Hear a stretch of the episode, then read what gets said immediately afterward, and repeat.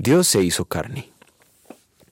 En el principio ya existía el verbo, y el verbo estaba con Dios, y el verbo era Dios, y el verbo se hizo hombre y habitó entre nosotros, y hemos contemplado su gloria, la gloria que corresponde al Hijo unigénito del Padre, lleno de gracia y de verdad.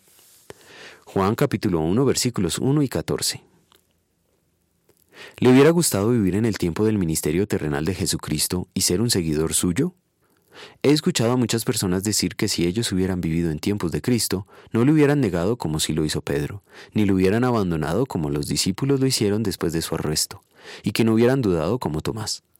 ¿Qué opina usted? También yo he soñado que tal hubiera sido mi reacción a Cristo si hubiera sido uno de sus discípulos. Me puse a imaginar que le hubiese amado mucho, tanto que no le abandonaría en su momento más difícil, y que incluso hubiera dado mi vida por él. Sin embargo, debo aceptar el hecho de que al ser un humano de carne y hueso, ante la prueba de fuego puedo fallar y no alcanzar a hacer lo correcto.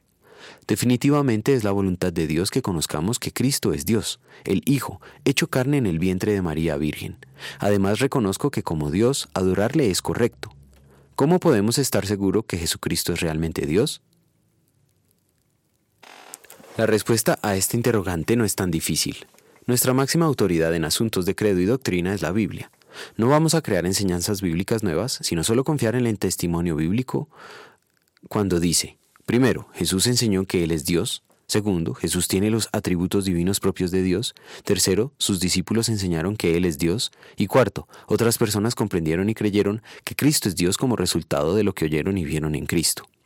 Para concluir, según la Biblia, Jesucristo es Dios, el Hijo, y como tal vamos a querer adorarle. Oremos.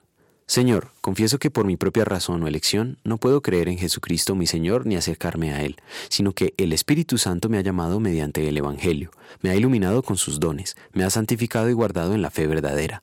De la misma manera, llama, congrega, ilumina y santifica a toda la iglesia cristiana en la tierra, y en Jesucristo la conserva en la verdadera fe. Gracias te doy por ello, pues mi salvación no depende de mí, sino de ti. Amén.